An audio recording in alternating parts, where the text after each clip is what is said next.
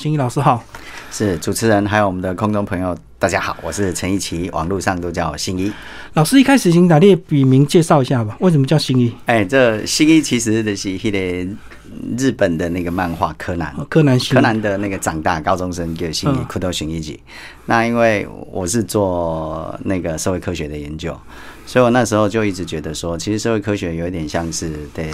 侦探的那个整个过程。那随着你的探源，那你会逐渐逼近真相。所以真相只有一个，所以我就觉得，哎，这一句话还蛮打动我的。后来我就用这样的一个人物作为我的笔名。嗯，你从什么时候开始才发现你呃教科上读到的跟你这个后来发现的一些文史不太一样？哦，其实很久了，嗯，诶，尤其是其实我在写《打狗曼奇》这一本书前后花了三公十年的时间，嗯，十年磨一剑。那十年磨一剑其实是来自一些机缘，主要是做那个我之前是在高雄港做高雄港边做高雄在地的一些劳动产业文化相关的口述历史。嗯，对。那做扎吉是这煤头港人码头工人。嗯嗯。那从那个过程里面你会发现，说他们所开展出来的那个整个那一段过去的早年的历史，其实跟兰。不管是教科书，教科书当然没有交代啦，哈，因为也不会交代那么细。然后跟我们坊间其实也很少会去提到，哦，这一群就是说，嗯嗯，就很很基层的人民的他们过去的生命经验的这一段故事。那其实只有他们的生命经验才可以铺垫出整个高雄市作为移民城市的这样的一个历史。所以后来我就一直觉得说，应该要把它记录下来。所以我们本来都是直接读官方资料，对不对？对啊，大部分弄官方资料。那我其实当然很多的官方资料，应该怎么说？有很多的文献资料。嗯，当时候有很多的各式各样文献资料，有一些可能是官方，有一些可能不是那么官方的那个整个文献资料，然后再加上口述历史要交叉比对。嗯，对，嘿，所以才会就是说，所以才会花那么久时间，就这样。而且，呃，就问起来有一个还蛮有趣的一个地方，是来自于说，就是说资料的出处。这个跟一般的那个整个旅游的书籍不一样，它有一点像是偷游旅游，然后带着知识性，然后也偷游旅游的过程里头增广见闻。嗯，那所以它里头有知识性，那它里头可能也是一些历史的文化的，而且我还蛮有趣的一个方式是，因为我自己是做社会科学、政治经济学，我在荷兰念书的时候，念博士的时候是做政治经济学，所以我会用一种如果过去的历史。有很多的不同解释角度的话，那我用一种所谓的战后的台湾的政治经济变迁的这样的一个角度，在看待高雄过去的那一段发展。嗯嗯嗯。然后也是因为你深入长期的这个呃高雄港的一些调查，才让你这个有心想要完整的去把它记录下来嘛。对，一方面是这样子的，讲其实我博士论文也是写高雄港，不过我是做治理啦，后来那就是政治社会科学方面的啊，那个整个学术性的东西。但是有一个东西是来自于说，哎，我遇到了在高雄生活，对不对？因为我比如我过去，比如说我高中毕业之后就离开高雄，然后在北部，然后我甚至出国工作。那我其实是是后来在外面，其实是多年之后才回到高雄。那重新回到高雄的时候，那回到高雄，那因为刚好那一阵子我又准备要啊准备一些那个出国到欧洲念博士的一些工作前置作业，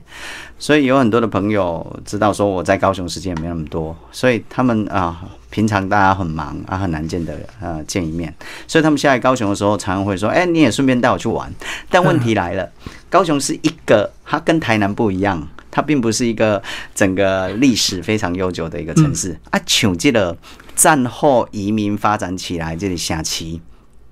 你怎么带朋友去玩？你要看什么？你要观什么？你要看什么？嗯，所以如果我们叫观光的话，你要带哪里去观光？这其实本身非常有趣的一个那个。哦，对，它不像台南那么多古迹跟那个小吃，就对了。对，所以。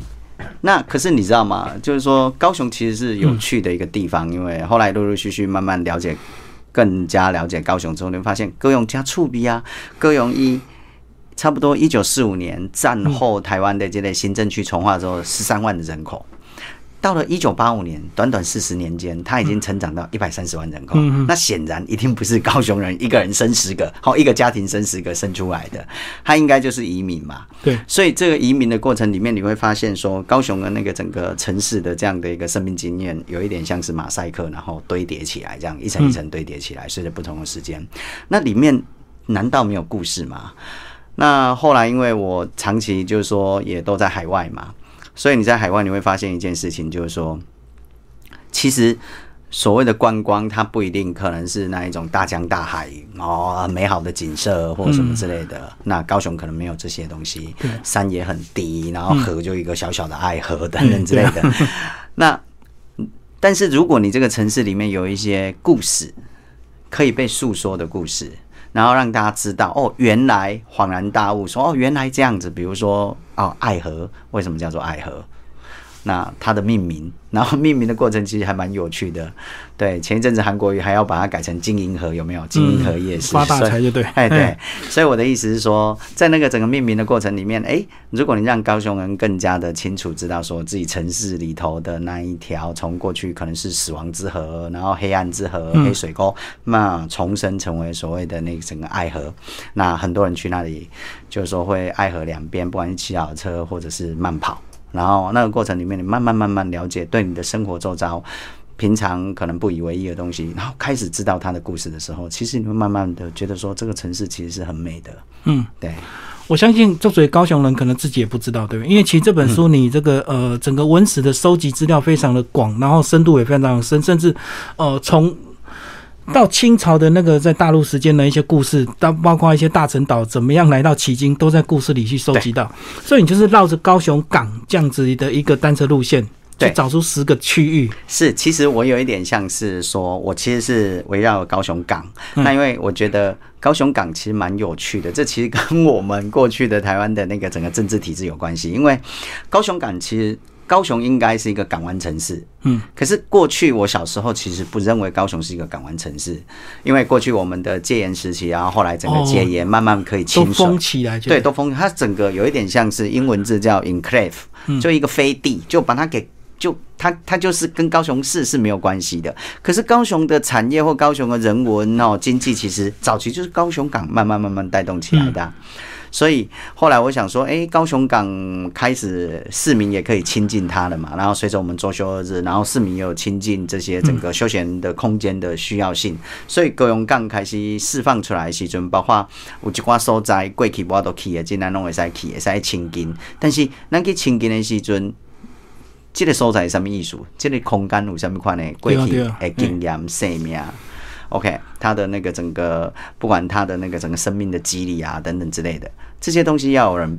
要有人把它记录书写出来。然后当我们去亲近他的时候，你会觉得哦，原来有这一段相似的一个这个文史资料，应该是这个市府要有人来做，结果是一个民间的学者来做。哎，这也不能这样讲啊，公。哎，刚好我会后来真的有一个动力把它写成文字。对啊。炸了屋啊，然后就是说我累积了很久很久的东西，然后可能都不同的都呃呃不同的地方去发表它或书写它。那有一些过去，因为随着那个两千年之后开始流行那个部落格，其实我在部落格也记哦，一直有在发表，对对，一直在发表啦。那后来是因为高雄市政府，其实那时候好像还是成局的时候，他们的文化局那时候文化局长史哲还蛮有趣，因为他发展博二嘛，所以他其实在收集高雄的很多的故事。所以因为刚好我得到了高雄文化局的一个补助，所以一开始其实是因为文化局的一个补助，哦，经费补助让你出版，哎。其实不是出版，是书写哦。对他们那时候是鼓励高雄人去写高雄的故事，然后那时候才有动力把所有东西整理起来。啊，但当然也花了蛮多的心力啦。对对对对，嗯嗯，是。然后里面收集十个点，我们是不是就来跟听众朋友介绍？就开始呃，大家所知道的是爱河，对，为爱河，爱河就是高雄最重要，因为爱河也切入去高雄干嘛？嗯哼，所以爱河立为爱河，哎，因为你知道两千年之后，其实是高雄的发展，就是从爱河的整治开始，而且从两岸的绿美化开始。其实我前阵子呃，才上个月才去爱河，我发现那个灯光暗沉了不少，不是是不是疫情的影响？疫情有影响，然后还有一个东西是来自于，我觉得当然这个可能就跟政治有关，就是说高雄市的那个整个新任的市长，他并没有衔接。过去的那个，他不晓得高雄过去的整个城市转型发展的过程的脉络，所以他没有衔接。比如说，他其实并没有继续，诶，高雄港爱河，然后入到高雄港，然后因为爱河谢长廷那时候当政的时候，他喊出一个东西叫做港市合一。可是港市合一，因为我们的高雄港属于交通部嘛，高通波，那没有办法港市合一。但是随着我们的那个整个船舶的大型化，所以。一港口的入口处，各用港有两个港口，一个是基丁，迄个所在，迄个是一港口入口处，那一些的码头其实是。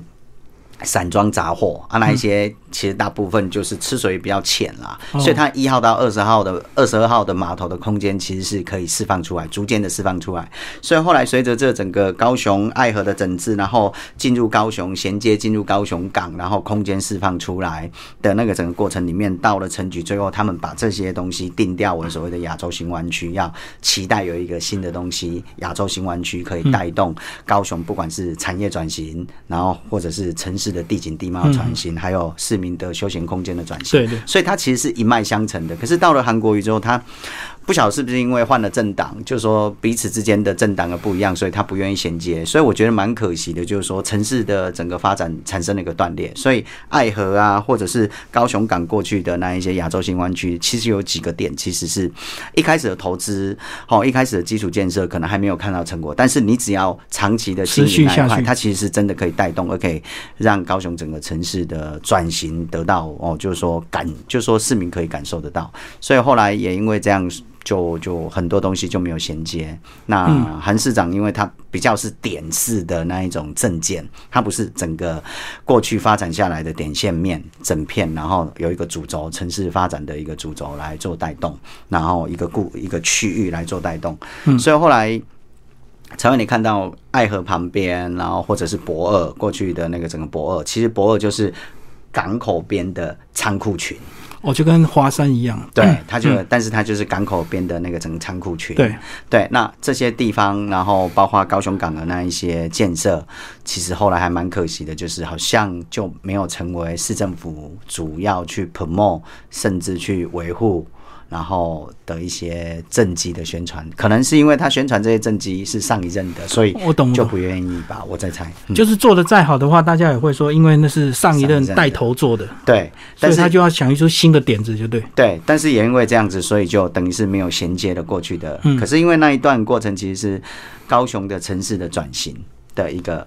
那个重要的一个主轴，累积了二十年了，所以我是觉得，不管就是说城市的市长、首长换人，政党换了政党之后，其实我觉得还是要衔接，不然城市常常会处于断裂的一个状态。对对对对对。接下来我们来讲这个呃，主轴是高雄港。高雄港最重要的是来自于说后来的那个整个二港口，然后货柜码头。是。那它其实是因为我们当时候蛮有趣的，就是说这我里面也书写到一段蛮有趣的一个故事哦，就那个过去高雄港。治理高雄港啊，都是海军出身的，嗯嗯，哎，非常有趣。那当然，他有战争时期的一个考虑。那里面有一个很重要的一个港务局长，局长，他差不多在高雄港待了差不多十九年多。他是那个整个李连池，李连池将军，然后退下来，然后接任了。嗯，然后他有一个东西倒是蛮有趣的，就是说很早就替高雄港做了第二港口的一个建设，嗯，跟经费的争取。所以第二港口建设之后，然后下一步就是因为吃水比较深嘛，所以高雄很快其实在货柜码头。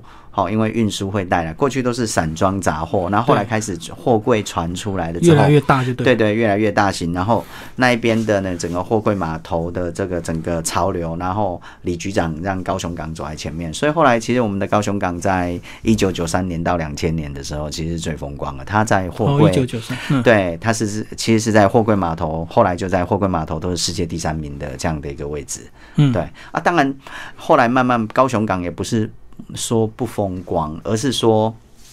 我觉得这个高雄港的非战之最，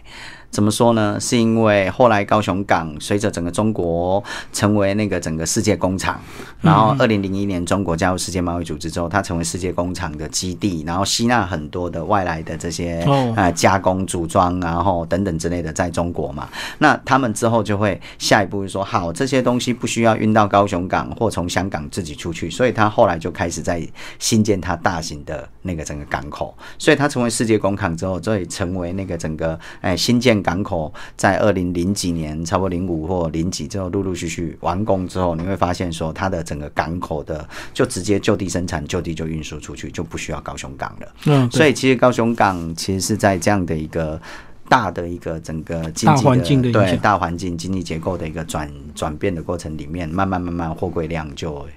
就排名就一直往后面，所以我觉得这有一点像是非山之罪，并不是一个单纯不以高雄港造做的再怎么好，还是我觉得很难去影响整个大结构的转变吧。哦，就是工厂都移到大陆去，自然这个货运船运就直接到大陆去。对，所以他们呃那个成为加入世界贸易组织之后，然后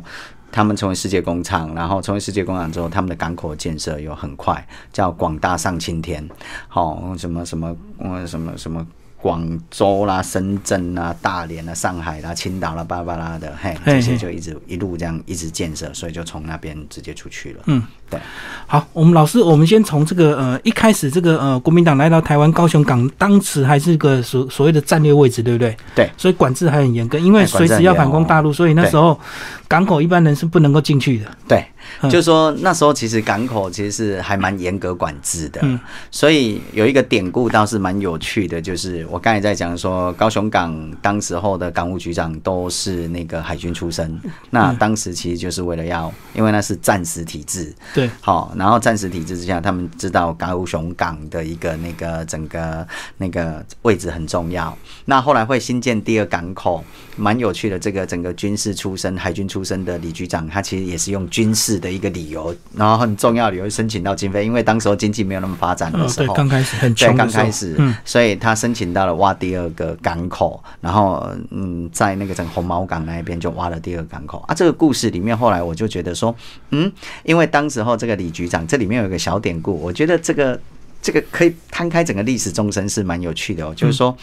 那当时候陈诚嘛是副总统，嗯，那差不多一九一九四九还是一九五零年代，因为整个国民党从中国撤退来到台湾的时候，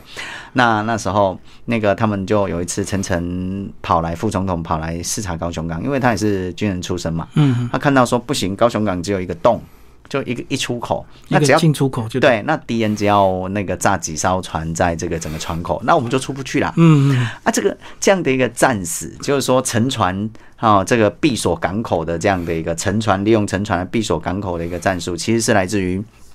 一八九五年的那个好像是美西战争，就是美国跟西班牙在古巴那一块地方，那那里当时候哈哈瓦那港还不叫哈瓦那港，好像叫圣地亚哥这个港口的时候，然后在那里进行一场战争，刚好一个日本的武官就是秋山真直阿基亚马三年乌基，嗯，然后他去考察了这个东西，后来才到了十年之后的差不多一九零五年的日俄战争，零四年零五年日俄战争在旅顺港。那是他们也是用这一招。啊，对他们用这一招，虽然这一招没有成功，可是最后因为日本战争就说打败了俄罗斯嘛，那当时候的崛起的俄罗斯，所以孙中山就觉得这一场战争是非常不得，因为那个等于是好像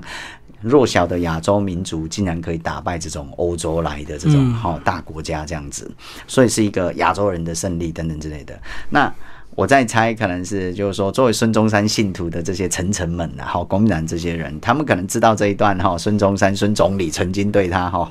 啊，都就呃这一场战争很那个，所以后来他才会有说，哎，不行啊，如果你只有一个港口的话，那你敌人轰几只几只船下去，那你就跑不出去了。哦，所有的军舰都出不去。对，所以后来他们就就就因为这样的一个军事理由，因为当时候经费很拮据，所以你一定要优先次序。可是如果你有军事上的理由的时候，就会相对容易。所以你看，我们的二港口可能就是来自于这样的一个典故，所以我我就会从中里面将这些故事把它拉出来，然后拉出来的时候，其实蛮有趣的，就是说，哎，二港口就不只是二港口了。嗯，对，它其实是有一个，你看可以拉到一八九五的美西到一九零五的日俄战争，对对对，对，然后这这样的一段历史，然后我就觉得还蛮有趣的。嗯，然后后来呢，呃，在里面还有讲到这个打狗的五金老街里面就有所谓的这个呃拆老船啊、捞沉船捞这样的业务，然后那时候是大家都在赚钱，是不是？是那个，就是因为整个港口旁边嘛。那为什么会在港口旁边？尤其是高雄港爱河进去之后，一边是十三号码头。十三号码头其实蛮有趣的，以前是我们国防部的。对，然后它是那个，凡是你抽到那个金门马祖，你都会从那个国防部从那边的送船。哎，再送船出去 嗯，呃，抽到金马奖的时候，OK，那那是在二零零五年的时候，才整个因为那个整个高呃军方国防部把这一块那个码头的使用，然后交还给市府。OK，在二零零五年左右，然后对面就是十二号码头，就是爱河进去嗯，嘿，当时候叫真爱码头。那现在都已经十二号跟十三号都成为流行音乐中心，还正在新建当中。那刚好在真爱码头那边有一条路，公园路，全部以前都是高雄的所谓的大五金。我们单来讲，那你讲买五金对不对？我们都以为是五金五金的小店铺，对不对？五金啊、裸西啊、三会，其实不是。高雄呢，迄个公园路，它是一个大，就是说比较是制造中小制造业里面的机具生产机具，包括你的马达啦、莫达啦、锥菇啦，你在抽水的锥菇啦，大粒的、细粒的、大型的、小型的，或者说你在那个整个，啊、就蛮蛮有趣的，在 学到他们很多那个整个他们的行话吧，哦或他们的说法，比如说叫金布洛古。然后叫 chain block，chain block 就是那个吊车，在工厂里面大型机具要吊的时候，哦，你也要吊车。那有趣的事情是，你知道台湾过去我们依靠中小企业作为台湾的经济奇迹，创造经济奇迹，出口导向嘛，经济奇迹，我们出口旺盛，都靠很多中小企业。啊，那现在制造业他们为什么会有竞争力？他们很多其实都是包括他们的机具啦，包括很多哦工厂要维修的时候，他们可能都不是用最好的生产设备，也没有办法用像日本进口那种原装的生产设备，他们可能都是用二手的或什么的。后来，那那一些二手的的维修的那个整个那个维修，其实都是高雄的这个那个五金街，就公园路那一条，所以在里面你会看到各式各样的那个。那这是后来的故事，可是这时候你就要问一下，诶，如果高雄的五金街一条，感觉一开始感觉很杂乱无章，嗯，但是好像却支撑起台湾呢中小企业出口制造，他们工厂运作里面的很多的基建啊、零组件啊、维修啊，或甚至一些零件的那个整个提供的时候，你就会觉得说啊，那怎么会成为一条大五金街？所以去挖掘它的故事，会发现原来是从拆船。对哦，那拆船其实嘛，跟黑有关系。我说，哎、对吼，好像一九八零年代高雄曾经是世界拆船的拆船王国，高雄港。嗯，我记得，如果老一辈的人应该给我印象，以高雄港的大人工曾经发生过一卡，好像加纳利游轮的爆炸事件。嗯一九跳船跳到意外事件嘿，意外事件，迄个事件了，能跳船业比高雄那慢慢衰落。好，那你就会觉得，好，那为什么会有拆船业？就一直这样一直抓抓抓，你去追索它的迄个过程的时候，你发现哦，迄、个二次世界大战的时阵，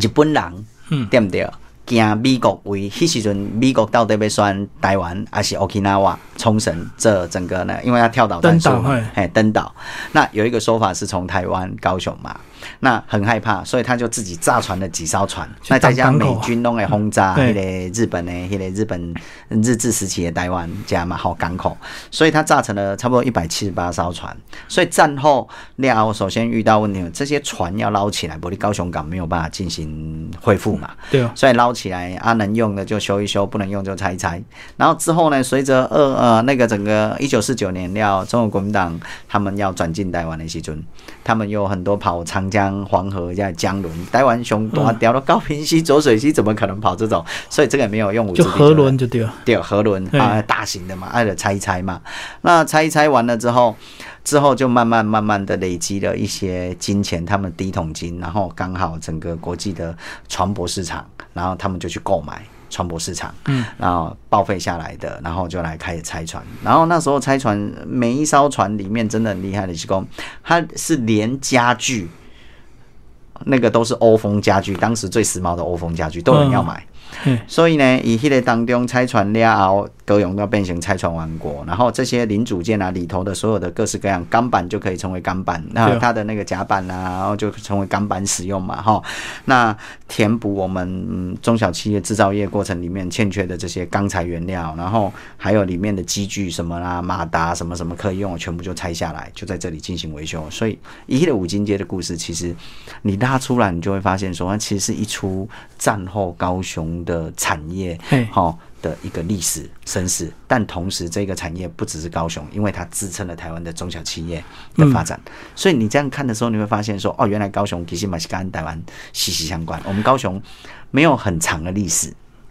好像几百年的这种整个历史，但是它有嗯劳动，然后它有制造业和产业的，然后这些历史，你看这样谈起来的时候。还是很好玩的，很有趣啊！老师在书里面有讲到说，哎，就是因为这个船的东西啊，其实它的零件要在海上跑，所以它的米加隆都抽用，哎，连它一个什么杯碗家具、什么钟表、什么挂在船上，通通都有人要抢购的，对，所以才会造成拆船业的整个兴盛。对，哎，拆。船听落来，嫌家具，迄个拢足侪人吼，走去甲伊抢购啊！那时候因为我们的那个整个还没有办法直接从国外进一手的那一种欧风的家具或国外舶来品，透过船来买。哎，其实透过船来买。然后十二号码头那里还蛮有趣的，就是说，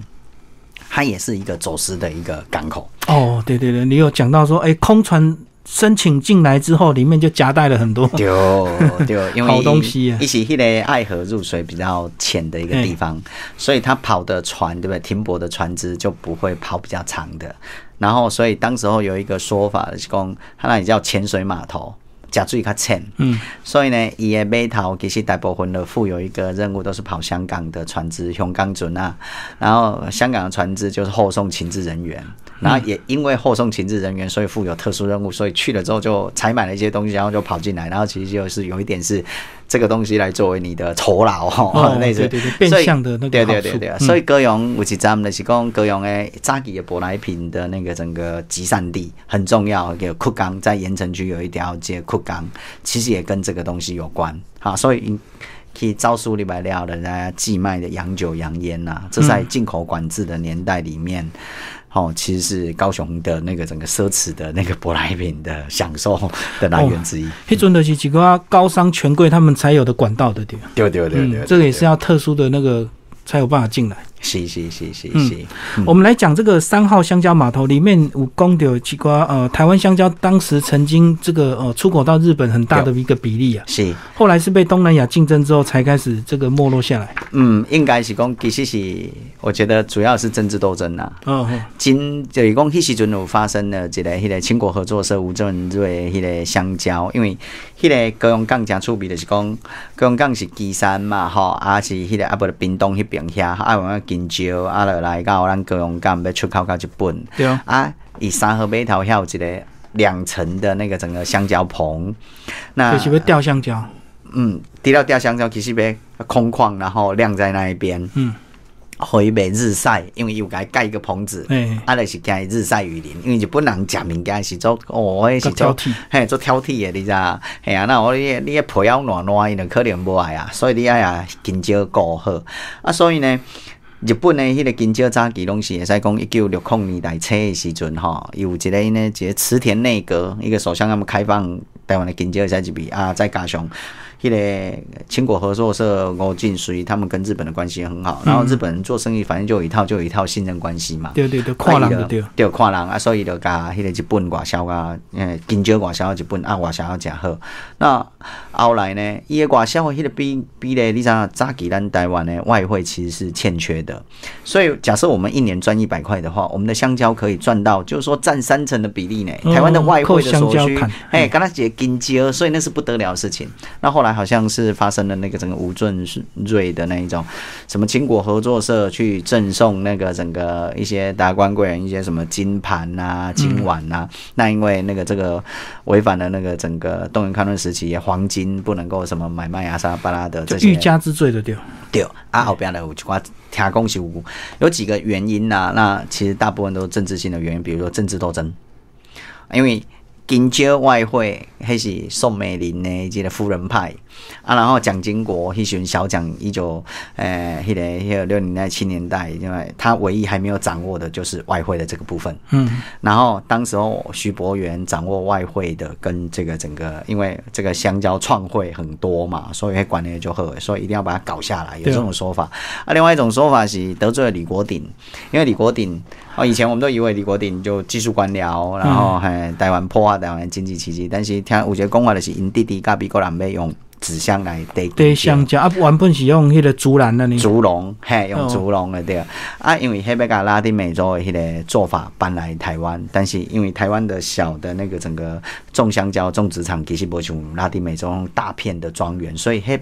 就说那个整个条件不一样，所以用纸箱的话不是那么好弄，嗯，所以好像就没有答应这件事情。那好像也得罪了权贵。那还有一个说法的是，中国国民党当时候跑到那个越南要开始试种香蕉，因为知道好赚。哎，我觉得公话起来啦。啊，那当然还有一种对自然的说法，说啊，台湾就得到了那个什么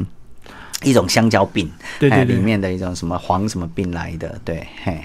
呃，总之就是那一段的历史，所以你看一个香蕉的码头，好，然后曾经是创汇的一个码头，背后其实有很多很多的故事。嗯，所以你在书里有讲到这个，很可惜那个香蕉这个历史馆居然没有提到过去蕉农这一段的，对啊？不不，嗯，真的是不够全面了。第二的是，光我们在谈那个整个历史的时候，我觉得这也是我们一方面在书写历史的时候，可能考察没有那么全面。的关系吧，我觉得好的坏的都应该要讲。那本来就是，那就是就像爱和过去很臭，所以我一直在讲说，在这本书提一个，不管高雄过去是美丽的一页还是哀愁的一页，它都是我们的高雄。对啊，对啊，嗯嗯嗯，包括在书里也有讲到蒋公庙，对不对？哦，对啊，迄今有这个。哎，居然有两个这个大，而且要先从大臣部落开始讲，对不对？对哦，大臣其实大臣其实一九五五年离今年是差不多，哎，一九五五年到四十五六十五年，哎，其实六十五周年，今年是大臣撤退六十五周年。那大成岛其实是加触笔的，是讲大成岛的撤退故事跟一九五零年代的那个整个台海。哦，很多战云哦，战事哦，这样这样密布哈，然后整个国共之间的那个战争，其实都都很大的一个关系。爱情的南宫大陈岛的位置是靠浙江的出海口，对，以及浙江出来了，有一嘿，安尼上这样上大城下大城，差不多七个岛。哦，所以离大陆很近的，对吧。哎，对，算是大陆的那个整个中国大陆浙江省的那个，它隶属于浙江省，嗯嗯，嘿的那个整个外海的那个整个岛屿。所以当时候蒋介石撤退。到台湾的时候，转进到台湾时这个呃上下大臣呐，然后再加上那个整个金门马祖，嗯嗯，嘿，对，是其实掌握这些。然后当时候其实是因为那那时候就是美国当然协防台湾这个所谓的那个整个台美的那个整个协防条约来的，到底要不要包含外岛？哦啊，大家就啊，蒋介石希望他能够包含那个整个金门马祖。所以他就用大臣，大臣理论上这样拉太广，战事太广不好守备，所以本来就应该要那个，然后后来就打了那个整个一九五五年的一月二十三号还是一月什么时候？好，一月底下旬的时候打了一个一江山的一个那个战役。那这一江山战役可以说是全岛，据说全岛都死掉，就对，有一个王生明将军，嗯，嘿，然后那个王生明将军。然后就有一个感人的故事，然后那个感人的故事就是说啊，最后一颗手榴弹留给我，然后他就阵亡了。哦，你没有讲到那个乌龙事件，对对对，那个乌龙事件。然后他 后来我看到，就对，对对对，因为我后来有看到那个中国的纪录片。嗯，因为中国有一些节目做纪录片，但是那是北京的观点。然后他北京的观点的说法就是说，我把两岸并成，就台湾的对于这件事情的说法是什么？然后北京是怎么样？那不管怎么样，反正王王生明将军最后就是以一一江山战役来的一个殉职嘛，哈。那啊，我来咱高雄有一条路，以红山那个所在有一个叫王生明路，然后在地的居民因为王生明听起来的咁你讲民间的叫。翁兴明路，嘿，就是说好像比较不好，所以后来好像就要改，可是他还是保留了一段啊，然后另外一边就改成凤顶路这样子。那重点是一江山撤退之后打了之后，然后后来才会有美国说好，那你大陈岛给我撤退，然后在协防条约里面才加上了相关的岛屿，嗯的这几个字。所以以前蒋介石使用这个所谓的军略，呃。那个战略高于军略的方式在处理这个。那后来大臣就成为了大臣一包嘛，对对对，对不对？阿了大城一包，然后大城他差不多呃。据说一万八千多名撤退来。撤退来台湾，那你从北到南就要所谓的大城新村啊，或什么之类的。嗯，那高雄多和基丁。安置在期间，嘿，高雄，其实还有其他地方，对对对，但是主要全省都有，嘿，对。啊，主要的是基丁，嘿，基丁的迄个所在，啊，因为伊内底，我现在在去研究迄个，第一资料是迄个了是后来他们有一支队伍其实是进入到那个整个高雄港，成为码头工人。嗯嗯嘿，哦，他们有受训一些海事相关，所以就是就近在那边工作，对不对？就是讲，伊也是按照你过去的职业背景，职业背景，比如讲你大臣的时阵，你也是做码头诶时阵，伊就迄个，嘿啊，后来因就入去码头，后尾人去做迄个，后尾人做船舶修理等等之类的。啊，因为基地嘛是边啊嘛，就是海各种港科海家啊，这个大臣因就做感念这个吼蒋介石啊，迄个啊，后来蒋介石过身去了，因就甲伊起庙。嗯，供奉起来，嘿，供奉起来，它蛮有趣的，是讲它的庙，哎，好像它有大的，呃，雷公大房跟小房，因为他们来的分配的房子，嘿，然后不一样，嗯，好啊，有复兴里跟实践里两个不同的里，然后就，哎，就有两间那个整个不同的那个，大家有互别苗头啦，哈，各各自有各自的那个蒋介石庙这样子，啊，所以。因了一个叫蒋公报恩 报恩观啊，一个叫蒋公感恩堂那款，对就蛮有趣的。那后来在二零零七年还是还是零几年的时候，有一次苹果日报的记者问说：“哎哎，这个这个那个，为什么那个蒋公感恩堂原本蒋介石是主神，然后怎么会跑到偏刷去边啊了？对，伊讲这是不是因为阿扁很喜欢这总统嘛？伊讲这是不是去去讲话？”我感觉讲唔是啦，因为根据我问在地，因为你知老一辈的过世了嘛，嗯，那也垂垂老矣，所以因遐管理委员会大部分拢甲少年的啊，少年都会较现代，想法比较不一样，哎，无共款。啊，所以你看，就是说哈，观世音就变成主神，然后 蒋介石就移到旁边，而且这个是宝贝的哦，哎，对对，有请示过的哦，对，所以是蒋公自己同意 让到旁边去就对，是。有在书上有有这个报纸的样子，对对对对对对对，嗯，是。所以其实他们大成目前的一个现况呢，大成的目前现况，其实后来大成，其实总体来讲，台湾的大成人其实有一支很多，其实后来就成为了就二代、三代、四代，对，移民到那个整个美国去。因为迄时阵一九七零年代有干这商船的训练，结果商船训练去下练奥运的，早去下跳跳下去，就成为黑工，然后开始开餐厅。所以那个整个。那个在美国有一支就是温州人开的，就呃浙江浙江的餐厅餐馆里面其实有一个大成人开的，那很多都是台湾的这些子弟，就是说他们来到台湾之后又转进美国。哦，我懂，对啊，就是很多他们的那个早一早一点的这个先人都过去那边做黑工，对啊，所以大成老来啊，所以有几几其实一下啊，台湾其实有一些大臣的一些名人呢，对，然后有一些你。就是说，最近的大臣的事情，比如说台北市市议员梁文杰就是大臣人，我讲第三代啊，嘿，哦，迄第一胜第三、第二、第三代去啊，嘿，对。啊，然后还有一些前一阵子，比如说那个泼那个谁何韵诗红旗的，也是大臣人，嗯，因为他们会比较中党爱国嘛，是是是，对对对对对，哎，因为不要人家白人较紧啊，所以的迄个。讲到大臣之后，我们就接着讲蒋公的这个呃铜像。你里面有讲到一些典故，对吧？哦哇，因为包括在哪个路口有个骑马的这个啊，那个就是我们高雄市，因为高雄市蛮有趣的。高雄市其实我们嗯，道老一辈高雄人应该知道，高雄市有很多圆环，圆环有很多的铜像。对啊，啊，其中最出名的其实是像那是迄个高雄市中山路跟三多路的那个圆环，其实有一个骑马的铜像，是因为它最大，是不是？不是，他有一个故事蛮有趣，他算是很很就是说很宏伟啦，因为一起卡贝啊，哎当兄啊，伊迄是唐荣铁工厂所那个赠送后代赠送。以前如果了解的话，高雄有能哎台湾有能间很重要的民营公司叫北大同，就我们的大同宝宝的那个大同电锅的那个北百年企业。对，然后后来不是因为最近中资有有有有有去染指嘛，然后有一间叫南唐荣。灯营，但是唐荣呢，在差不多一九七零年代的时候被那个哎六零年代七零年代被充公，嗯嗯，对，那当然就是那个有一些政治操作的。对对对对对对，那有很多的解释啦哈啊，不管伊的是本来是私人的，然后就被政府给充公拿去了。拿去之后呢，他的后代就是唐家呢，他们就做了一个，就可能他们觉得得罪当道或怎么样，然后就是做了一个铜像要来，好那这个这个奉献，然后修补关系吧，还怎么样哈？嗯，啊，其实按照今天的年轻人说法叫 PLP 嘛，好，政治巴结嘛，对对对，哎，啊，结果他的那个。